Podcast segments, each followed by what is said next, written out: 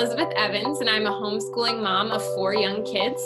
I'm figuring this out as I go, but I'm here to talk to Bonnie, who has been writing and speaking on the subject for over a decade and has been homeschooling for 3 decades. My name's Bonnie Landry. I've got 7 kids. They're ages 13 to 33. I've been homeschooling for 29 years. I'm a wife, a mom, a grandma, I'm a speaker and a writer, and I'm an advocate of joy. So we're here to provide this podcast so that homeschooling can look like you imagined it to be. So, hi Elizabeth.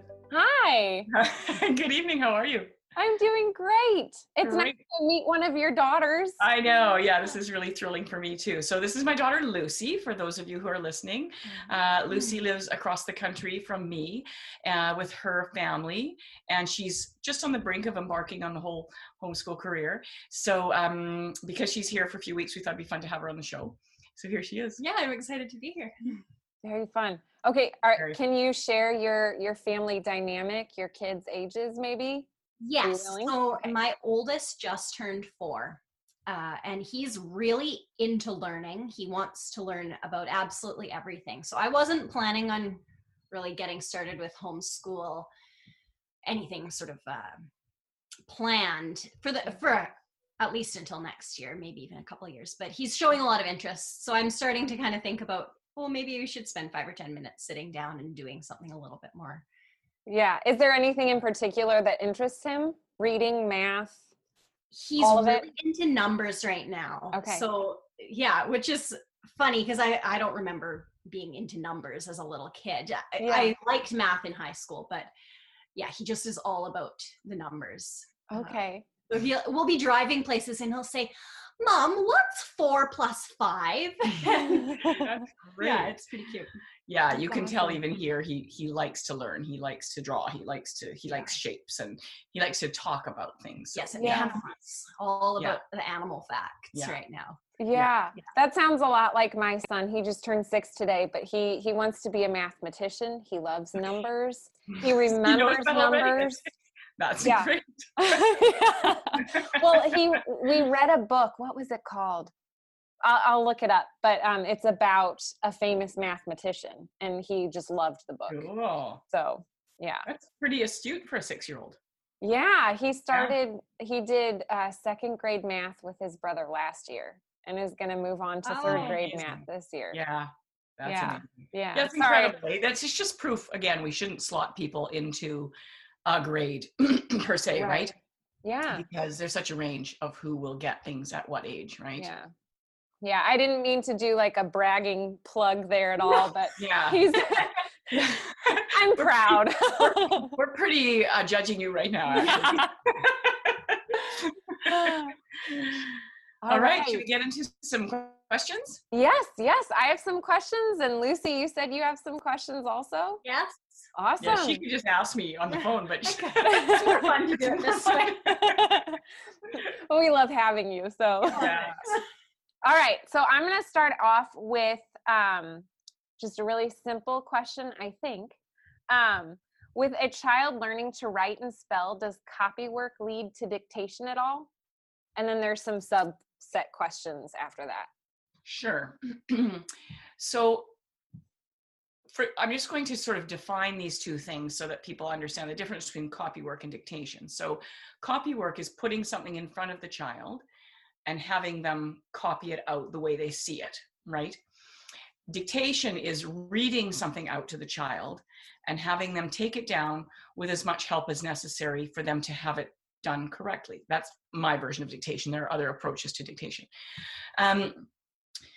So could copywork lead to dictation? Yes, technically I think it could. I'm not quite sure what the person's wondering about dictation in particular. But if you felt like the child was willing to do copywork and not willing to do dictation, then that might be a good lead in to dictation. It might be a good way to familiarize them with letters and with the symbols that are involved in language.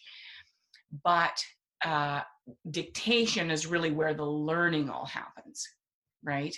Yeah. So you're getting exposure, but not necessarily the opportunity to look at language under a microscope. Okay. Right. So some of the subsets of the questions is kind of twofold. Do spelling lists work at all? And then this question kind of relates back to the original one. Does short dictation work even if the child has no idea how to spell? So maybe that's where that first question originates. Gotcha. For somebody that doesn't know how to spell. So spelling words. My kids in general are all really good spellers, except one who I stopped dictation with early because, you know, he was very, very academic in a math and science way, and he wanted to just move forward. So, so I thought, okay, this might be good to just let him do that. But in the end, you know, it didn't really help spelling, right? But in general, so I'm pretty convinced that dictation is a real aid to learning how to spell. Because I've never really done spelling lists with my kids, you know, from firsthand experience, I can't say, okay, that doesn't work. But from talking to other parents, what they know is that kids who have difficulty learning to spell will learn the list, do the test, and then promptly forget everything that was on the test, right? I used to think, I'm a naturally good speller, and I think several of my kids are as well, that spelling never was hard for me. However, I always assumed it was people who read were good spellers, and that's actually not true. I've met several people over the years who are really, you know, voracious readers and can't spell, okay? So just sort of looking at the cross-section of people that, you know, in my world, I've heard it many, many times said, yeah, we did a spelling list, the kids studied the words, and then forgot them as soon as they didn't need to know them anymore for the test, right? Yeah. So I would say that that's not an awesome way to approach spelling. However, Andrew Pudewa has an amazing video that I would really recommend people getting, where he talks for an hour just about spelling. And he said basically what spelling is gathering random bits of information that don't really relate to anything. Right? In English in particular, you know, spelling, there's so many anomalies to the rules that spelling is really a memorization of random bits of information. So he said there's different ways that we can memorize random bits of information. One of them is repetitions, right? So over a long period of time, drip, drip, drip, which dictation accomplishes, okay? Mm-hmm. The other thing is to people remember things when they were afraid. Okay. And so he says, if you scare the child, they will remember the spelling of something if you scare them, right? Like if a teacher yells at them or something like that, yeah. You know, not recommended in general. Right. Right. But it is a way that we remember things. The other thing he said is find something funny, about the thing you're trying to remember, the random bit of information, in this case spelling. Find something funny about it, and then that will help you remember it. So that's also a tool I really used long before I heard that talk, but it made me realize why dictation works for spelling, is that I would make up silly little rhymes or silly little images for the kids, you know, like the word friend. I would say, well, you can remember because you fried your friend, right? So you can remember how to spell fry and friend. I was going to mention that exact one. That one still sticks with me because of that little. Yeah, so use a bit of humor. And so when I listened to this talk, and it's outstanding, as a talk. I don't know if you can get it for free on his website, IEW.com, but it's worth buying. And even if you shared it with a couple of moms, you know, that were, you know, in your group or something, watched it together. Really, really good information, but it made me realize why dictation is so effective for spelling. Okay. Okay. And so he addresses that idea as like why spelling lists aren't really the best way to learn to spell. Right. Yeah, my mom taught me how to spell together by saying to get her, and it worked. I've never forgotten. Right, yeah. Well, who was it? Was it you who, one of my kids came up with their own way of remembering how to spell necessary? Was that you?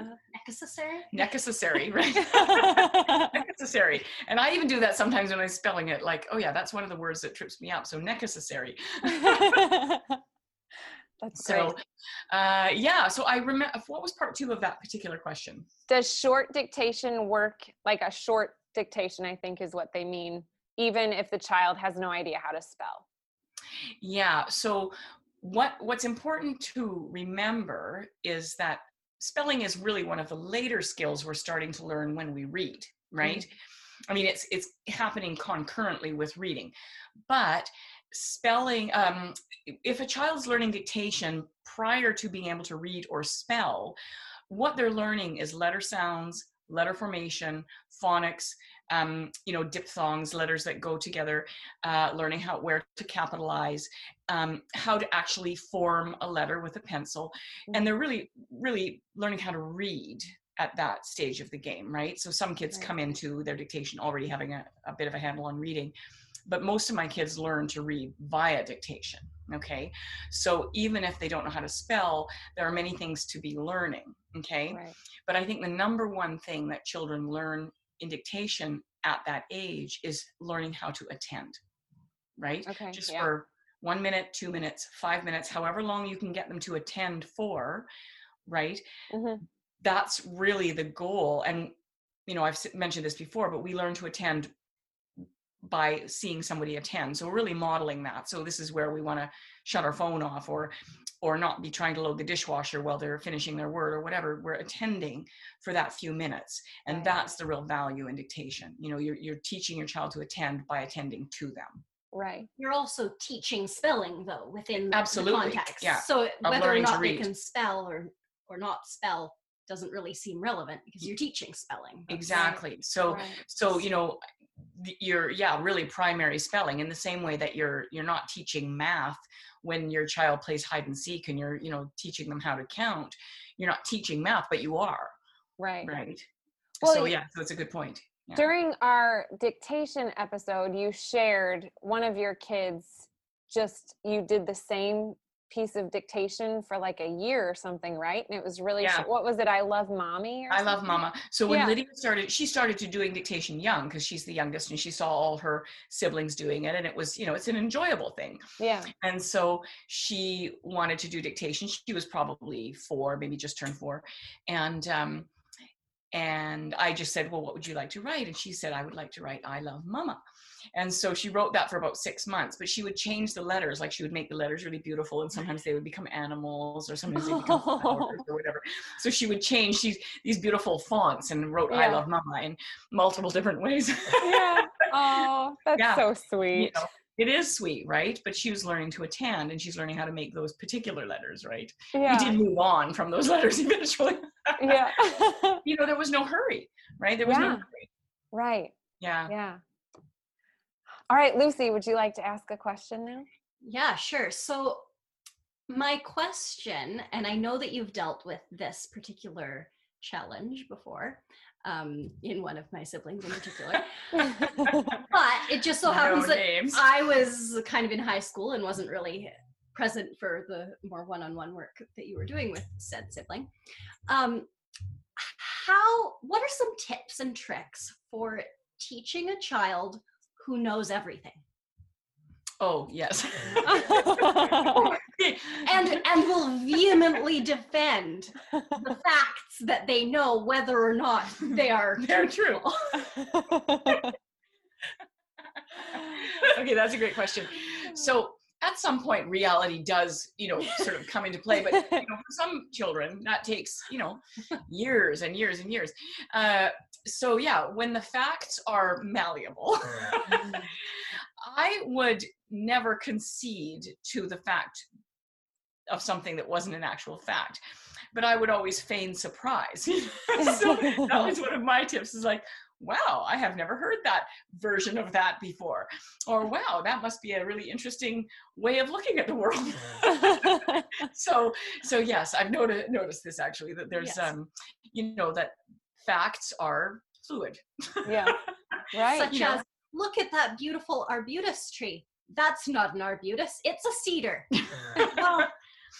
Well, everything I'm looking at looks like an arbutus, know.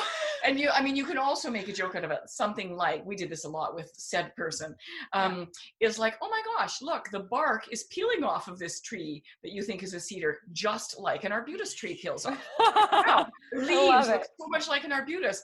I thought for sure this must be an arbutus tree. So, that kind of joking around without actually you know, making it an issue that where they're going to get bent out of shape about it. Right. Yeah. Because those people get bent out of shape easily. Yes. And I mean, at the age of 4, that's fine. But moving forward, you know, when we get to 7, 8, and we're teaching facts, that it does matter whether they know the facts or not. Right. Yeah. Yeah, that's a great question. So, I mean, what we did in that case was often just say, you know what, this is actually what happened. And, you know, I appreciate you've got other information on that, but, you know, just note it, we've actually, you know, given you the correct information on that, you know, and then leave it alone. Because it's just one of those things that isn't worth having a fight about. Mm-hmm. Right. But at the same time, you don't want them to have the upper hand in the sense that, oh, but you agreed that this was true. Well, no, of course I didn't, you know, so, you know, probably by that age, he'll be past that. But it's one of those things that for sure at 7 or 8, you know, this particular child on mine was saying, you know, no, that's the truth. And, you know, we would have to say, well, you know, it's actually not true, but, you know, but it's not something to argue with you about. So let's move forward and go on to topic B. Right. Yeah. We actually ran into that recently with playing a game. We got out a game we hadn't played in a couple months, and one child remembered the directions perfectly and the other was right. Yeah. And sometimes you sadly have to go back to the source and say, you know, look it up in the encyclopedia. Yeah. Or, and again, I think that it's no, there's no point in saying, see, I told you so. Just like, oh, look at that. The encyclopedia says blah, right? Or, oh, look at that. The rule sheet says blah. So, you know, that would be nice to play it that way, but I think we're going to follow the rules, actually. You know? Yeah. So related to that, kind of maybe getting to the root of that challenge, this is more about child rearing, but how do you think you can foster humility in your children? I mean, modeling obviously is the best option that comes to my mind, but are there other sort of ways that you can approach fostering humility in your children? Right. Okay. So I'm just going to, for clarity's sake, for listeners, when the child say is wrong, or when they are misbehaving, or is there specific circumstances? In general, I think. In general. I see this sort of being right about things that they aren't actually right about. Mm-hmm. Right. Being a small glimpse at how a lack of humility might play out. But I'm wondering in general how you would foster humility in your children. Right, yeah. Which I think maybe can be more of a challenge when you're homeschooling, because you're both the parent and the teacher. Yeah. You don't have an external teacher who is the teacher, and the child just respects the teacher as the teacher. Yeah, for sure. Yeah, I mean, I think one of the things that we, you know, I mean, the child we're referring to isn't the only child who, you know, insisted that they were right about something, but certainly that was the go-to in that that sometimes a private conversation, especially as you know they got older, private conversation, you know, is that, you know, this really affects your younger siblings when you insist that you're right about something, you know, when the facts show that you're not. But certainly a private would be the way that we would have handled that, you know, and also allowing ourselves to be wrong. Like if we're wrong about something, to be able to say, oh yeah, I looked that up and actually you were right about that, or actually, you know, I was wrong about that, or whatever. So that was one thing. But you know, private conversation, and even at bedtime, like say sometimes with kids like that who are kind of, I mean, kids like that tend to be sort of pig-headed, right? For lack of a better word. And so even once you've proved them wrong, right? And that's a sensitive issue. We have to go about that in a delicate way, because it's going to lead to greater pig-headedness in a sense, right? So, okay, we did this thing. We found out actually what the facts are, and, you know, and so it sheds the light on that person being wrong. Okay. Yeah. You know, and these are people who don't want to be wrong. Right. Okay. So first of all, sometimes finding out the facts outside of the circumstances, right? Like, actually, you know, I did find out, I know you were really adamant about that, but I did find this out. And so, you know, here's the facts on that. You know, and I mean, I have even experienced things like, well, the encyclopedia must be wrong. You know, right. And that, you know, okay, well, you know, you can think what you want. I'm not going to argue with you about it, but you know, just know that the encyclopedia is saying something different than you were saying.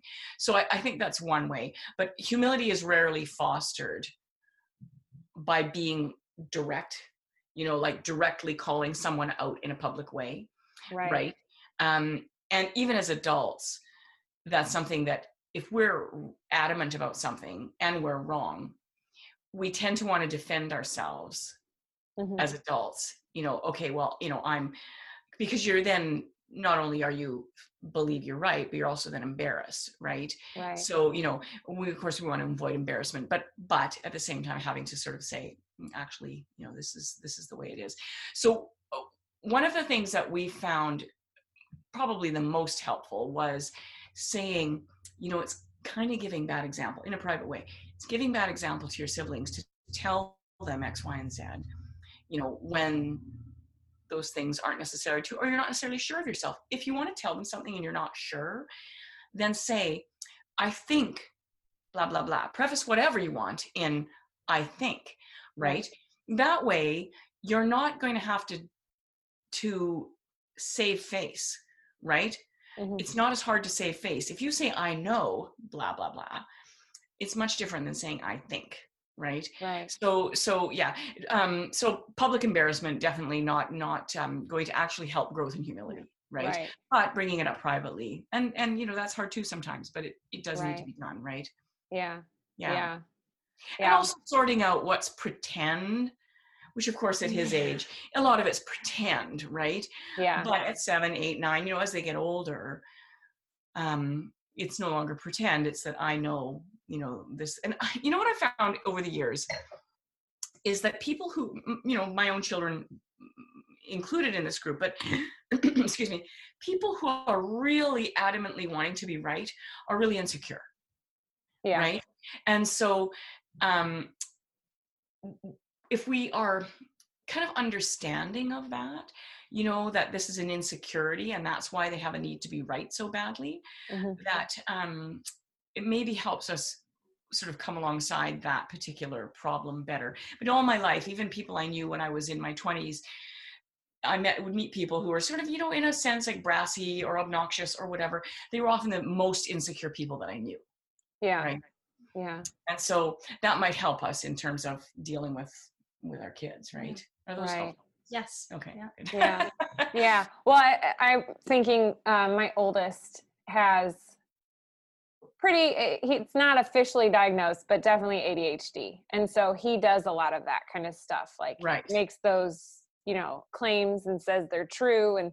And it can be really tough because it's not really coming from a place of insecurity. It's coming from just like, he thinks he knows these things. Right. And right. he wants this, not power, that's not the right word, but I think he wants to feel like important, like, you know. Right. Yeah. Yeah. I think that has played out for us in our family too. Like I want to be the guy, mm-hmm. you know, who knows the things and, you know, I mean, that's hard. Those are sort of a bit of life's hard knocks, but again, right. you know, calling them up publicly isn't going to help that, right. but you know, private conversation is going to be more helpful, although they still may be embarrassed. They still may be whatever. You know, there's a great phrase that Gordon Neufeld uses. I've talked about Gordon Neufeld, the author of Hold On to Your Kids. And he says, you know, when situations are happening, sensitive topics with kids, like something like this, or mm-hmm. lying, or trauma, okay? He says, touch the wound, touch it and draw your hand back. So just like, well, you got really frustrated with me when I said that the encyclopedia said something different than you. And, you know, maybe that felt a little bit embarrassing to you. And some kids are going to cry. Some kids are going to freak out. Some kids are going to ignore you. Right. But he said, just touch the wound. Right. And that's a really gentle way of of being tender with a delicate situation, right? And yeah. That phrase has stuck with me a lot. Right. Yeah. Yeah. Yeah. Yeah.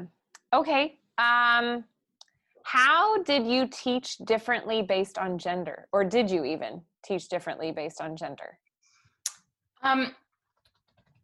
I would say that, and I mean, this is very much strongly a boy-girl issue, but not always, okay? That I gave a lot of latitude for physical play mm-hmm. in relationship to sit-down work. Yeah. Okay. And so, you know, the structure of my family, I had 3 girls, and then I had 3 boys, and then I had a daughter, right? Of my girls, Lucy was really, really physically active. She needed a lot of physical play. And this really came to light before I ever had boys. I remember reading out loud to the girls, and I said, you know, Lucy was maybe, do you mind me sharing this? Yes. You know, 4 or something. And I said, you know, Lucy, sit still, you know, sit still. I'm trying to read to you. I said, you can't listen when you're, you know, she was cartwheeling in the living room. Mm-hmm. And I said, and she goes, Mom, that's how I listen. Right. And I thought, oh, okay. I mean, I listen better when my hands are busy, actually, right? Yeah. Not all kids do, though. And it appears that kids are listening if they're sitting quietly, snuggled up against you or whatever. It's not always the case. Right. And it made me really rethink, like, okay, when I'm reading to them, I want to give them things to do, right? Mm-hmm. But in terms of, so my kids always had things to do when I sat with them. So I would say of my kids, Lucy definitely fit into sort of the more of the boy framework, that she needed a lot of physical activity, sometimes just with her hands, you know, Play-Doh or whatever while I was reading, but sometimes just getting out. And so for my boys, they would say, sit down and do dictation and math. And I mean, literally they're doing, you know, 5 or 10 minutes of each thing. Then, can we go out and kick the soccer ball around? Can we go out and play rollerblade? You know, can we, whatever? And I would say, yes, you know, you got 20 minutes, you got half an hour. And so they would have a lot of physical activity. The girls required that less. Yeah. Lucy would climb trees. That was her main thing. You know, she needed to get outside. I think that was really important. The girls, I would say, you know, get outside every day. The boys had to be outside. Lucy had to be outside every day. Yeah. Right. Okay. So partly a gender issue. So for sure, all my boys needed that. Yeah. You know, of my 4 girls, 3 of them, you know, could have sat inside, mm-hmm. Or could have been more sedentary throughout the day. But Lucy definitely needed physical activity, right? Okay. And outdoor air, you know? Yeah. And I know you've also mentioned this in an episode before, but with the boys, you did a lot more sort of visual, like you did watch a lot more shows and movies and things like that. Yeah. Historical movies. We didn't do as much when I was younger. Yeah. And also I did a lot of projects with the girls. So when they were young, like those first, you know, say 15 years of homeschooling, when the boys were still small, we did a lot of projects, right? And the girls really got jazzed about that. It was very exciting to work mm-hmm. towards some sort of project, like, you know, putting on a feast or putting on a play or putting on whatever. The era of boys, as the boys sort of became into their, you know, teen and preteen years, and the girls were now, you know, sort of done school, not the same. They just did not get excited about that in the same way.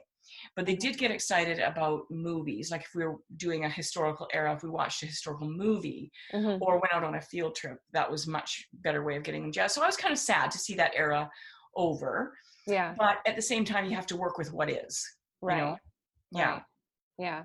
Looks like I'm the flip. I've got the 3 boys and then I have a girl. Yeah, exactly. Let's see what the next few years brings, right? Right. But I also think it might have been one of the advantages if my kids had been sprinkled like boy, girl, more sort of sprinkled around like that, there would have been less distinct eras, and maybe the girls' inclination to do projects might have rubbed off on the boys. Yeah. There were other great things about having the girls first, like the boys. I never, ever had to tell my boys to shower or wear deodorant or anything like that, like when they got to that age, because their sisters would be like, you smell, you know. I hate it when boys smell, and it was just never an issue, right? The boys just, you know, personal hygiene has never been a problem because they had 3 older sisters. Yeah, and I think it was less us telling them like you stink, and more them just hearing us complain about the boys who are our age. Boys, like, yeah. Oh, I haven't showered in like 3 weeks probably. Yeah, and so that was like, it was great because I remember a friend of mine who had boys, you know, my boys' ages, and she was saying like, oh my gosh, like to try and make those kids have a shower, like I would actually have to sit them down and say, okay, listen, you are offensive. Yeah. Right? That just never happened in our family, right? No, and that's my kids now. Yeah. They're 8, 6, and 4. I know. Yeah. Yeah. It'll get worse. Yeah. Sorry to break it to you. Yeah. I bet. But yeah, for sure. You know, having older sisters was very helpful. Yeah. Yeah. So, you know, but I think that, you know, I felt like I really cherished those, you know, first, you know, 12 to 15 years of the girls and doing projects with them and doing the kinds of things that were very, I now look back and realize more sort of girl oriented. Yeah. But I had that time with them because things definitely changed, you know, once we were into the boy era. Right. Yeah. Yeah. Yeah. Well, then did you notice that like your boys needed more time to develop in their academic learning? Like, you know, the saying is that boys reach maturity later, you know, so did that kind of affect their schooling at all? It can. And I think it's important maybe to separate out academics to maybe, you know, EQ, you know, emotional quotient sort of thing, like their ability to maybe socialize in an appropriate way or whatever that, because my first of my sons was really academically oriented. Right. Mm-hmm. And a friend of ours actually said to us, let him run. So he was done everything he needed to do to graduate by 15, you know, and, but I would say, so a couple of my sons are quite academic. One definitely, he's certainly academic now, but definitely took longer. I would say 2 to 3 years longer than his siblings to develop. But I would say the development of, I'm trying to find a phrase for it, but sort of social interaction definitely took a little longer. There was things with boys that I noticed, like boys would sort of like say maybe make jokes with adults that, you know, could have very easily been taken as it kind of insulting or pert or whatever. Okay. The girls had much more sensitivity to what was the, you know, appropriate way to interact with adults or peers for that matter. Yeah. You know, and I would say that's something that took longer. So I think it depends on the kid. That's a big part of it. But I would say there's certainly something sitting down and doing work absolutely took longer. Even for my extremely academic son, definitely took longer to sort of have that be something, you know, like say 20 minutes would be a max. And then, you know, boom, I need to do something active before I can sit down again. Okay. Yeah. Okay. Did you have another question? Yeah. Or a question from a friend? So she didn't specifically ask me to ask this question, but it's something that we've been discussing. Right. I have a friend who English is, it's actually her third language. Oh. So she's from Argentina. So her first language is Spanish and her husband is Brazilian. So she also speaks Portuguese. Okay. And then English is her third language. They live in Canada now and are raising their children in an English-speaking country and community. Mm-hmm. And their children all speak English, but they, at home, they primarily speak Spanish and also Portuguese. Cool. So she's homeschooling her kids. Her oldest daughter is about 10. And so far, you know, they're loving it. They love homeschooling. They hope to continue homeschooling, but her fear is that because her own English isn't her first language, her English is very good, but it is definitely not her first language. It's harder work. It's harder work, right? Yeah. Speaking, she does very well, but her writing is not as fluent or proficient. And she's concerned about homeschooling her children through high school because her own English is not proficient. Right. Do you have any commentary on that or suggestions of where to go for support or encouragement about continuing to homeschool through high school in a language that is not your own, primary language? Well, yeah. Okay. So interestingly, I've had this question come up a few times. You know, we're a bilingual family. We speak French at home, or we speak Spanish at home, or whatever. And English is my second language. How do I approach this? I love the idea of not using curriculum, but how do I look at this? So there's been a few times this question has come up over the last, I would say 3 or 4 years, which I've just answered with a kind of a standard answer, that first of all, do dictation in all the languages, so both languages or all 3 languages in her case, okay? So maybe 1 week in English, 1 week in Portuguese, 1 week in Spanish. Vary the languages, find sources, they probably have them, you know, kids' books in Spanish, kids' books in Portuguese, kids' books in English, so that you can use those things for dictation, right?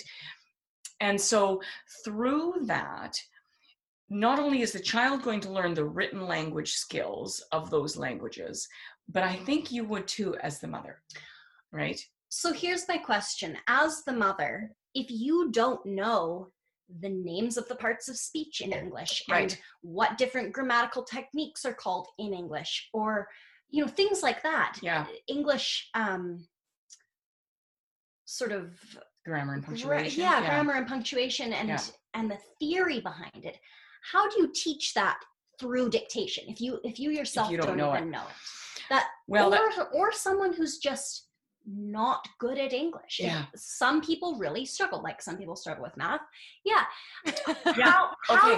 How do you teach something that you're not utterly familiar with? Especially in a method like dictation where it's very organic. Right. You kind of have to have the knowledge. This is the question that I can't tell you how many times I've had this question, because most people, I have had people who have come and they have masters in English, right? They are English teachers, okay? And they're going to homeschool their kids and they don't know some of the basic tenets of how to teach something at that level, right? Mm-hmm. And so this is really common. So when my first probably 5 or 6 years of doing dictation, I didn't know those things either.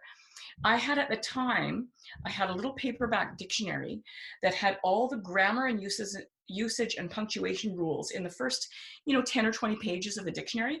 I kept it beside me 100% of the time, so that as soon as we came up, like, oh, what do those 2 dots mean? Oh, well, let's look that up. That's a colon. Oh, and the reason they've used it is, what are the reasons you use a colon? Oh, look at that, right? So I literally learned along with my kids. And it's such a good question, because now those things come easy. But in the first few years, I really had to be learning along with my kids, okay? And so, and I would say 90% of the questions that I get about this come from English-speaking, highly educated parents. Mm-hmm. Who are saying, I should know this stuff, mm-hmm. right? Like, I did a paragraph writing class as a master class a month or so ago. And one of the moms had a PhD, mm-hmm. right? And she said, why didn't I learn how to write a paragraph like this before I, started my university education, right? Yeah.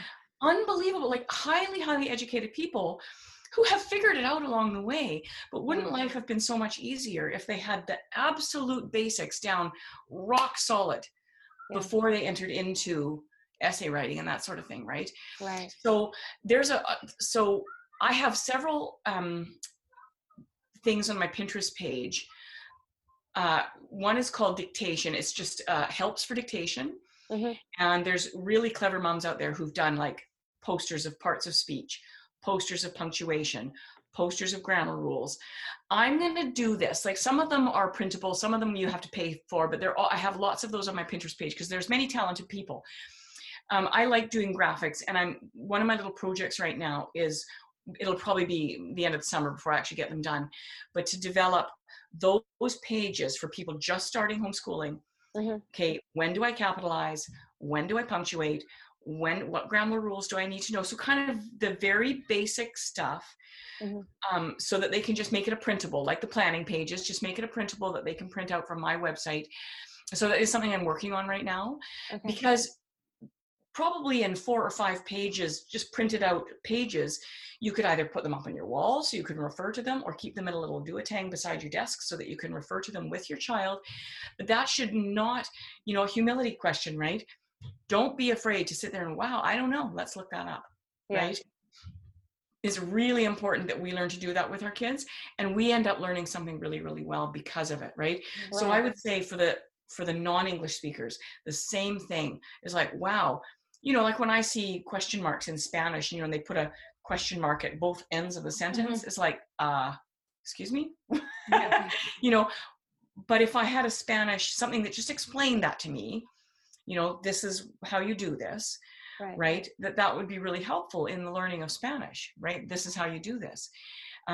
So I think that that's something that we need to just be prepared to learn alongside our child about, but have some really good resources. So Pinterest page, there's a book my daughter has that's fantastic called The Usborne Book of Grammar and Punctuation. So it's built for students, probably grades 3, 4, 5, middle school years, but really helpful as a mom to have sitting beside you. This is when we use a period. This is when we capitalize. This is when we do this, right? As you're explaining that, it's making me remember a book that I really loved in high school for that same purpose, but it was Strunk and White's The Elements of Style. Yes, absolutely. And certainly as they get older. When really they get valuable. Older, But I'll have to look at that Osborne book. For your kids your age, absolutely fantastic. Just to have sitting beside you, right? And you could actually read it as one of those, you know, I always talk about sort of reading something for 5 minutes before you start your novel. That would be a terrific book. If I had had it 10 years ago, I would have used it as a, oh, look at this, you know, just as a point of discussion, you know, but really valuable. Great. Well, we're coming up on time. Do we want one more question or save it for later? Should we do one more? Yeah. You up to it? Yeah, let's do one more. This might be a loaded one, so you can add it on to next episode. What are your thoughts on sticker charts, stamps, or prizes for toddlers and young children, it's specifically for behavior? Right.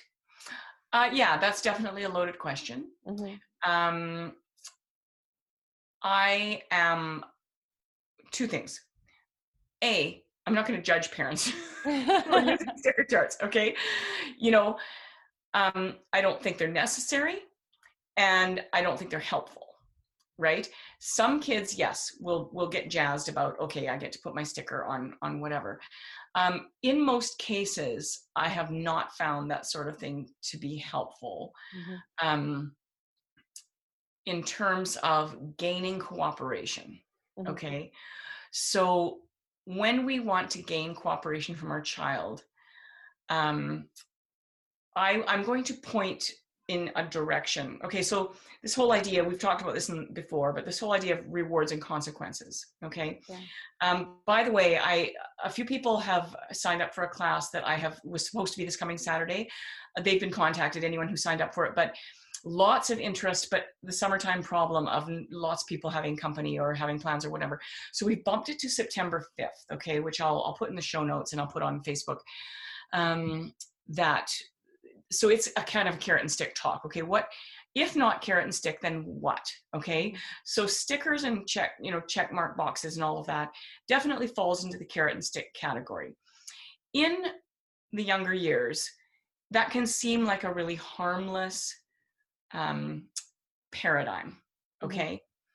Except as they get older, you have to bump up, with most kids, you have to bump up the rewards and consequences in order to gain the same cooperation. And it's the same story of it. At some point, really do you really want to be threatening them with, you know, you can't go hang out with your friends, or you can't eat dinner with us, or you can't whatever. Do we really want to be addressing rewards and consequences in that way with our older children? And that is how you're forming them. When you're starting with sticker charts, that is the formation that you are planning as a parent, right? So you're laying a foundation that you may not want to be dealing with later on, okay? So big topic. So I'm going to make some recommendations. If you have a little bit older kids, I would say 8 or 10 and up, Hold On to Your Kids, a fantastic resource. It's not a hard book to read, but I would say it's not gripping in the same way that, you know, some parenting books would be, but the content is invaluable. And also Judy Arnold's books, Discipline Without Distress, actually any of Judy Arnold's books on discipline are fantastic. And sort of the guide in the back is, okay, when my child is doing this behavior, what do I do, right? Instead, if rewards and consequences aren't the option I'm looking for, what do I do, right, to gain their cooperation? So those are some resources. But if you really want to delve into this topic more, I'm doing a couples class on September 5th about the idea of carrot and stick and what we will be doing in that masterclass, sort of just delving into that in a big way. Yeah. Yeah. Great. Okay. All right. Is that a wrap? Yeah, that's a wrap. Okay. Yeah. All right. Well, we'll say goodnight. Yes. It was nice meeting you, Lucy. Yeah, you too, Elizabeth. You'll have to come back or just hop on Zoom sometime. I know. Yeah. For sure. Well, she's here for like 4 more Thursdays. So. Yeah. Oh, okay. I could become a regular. I know. She's still here. Yeah. I love it. Okay. Good night. Good night.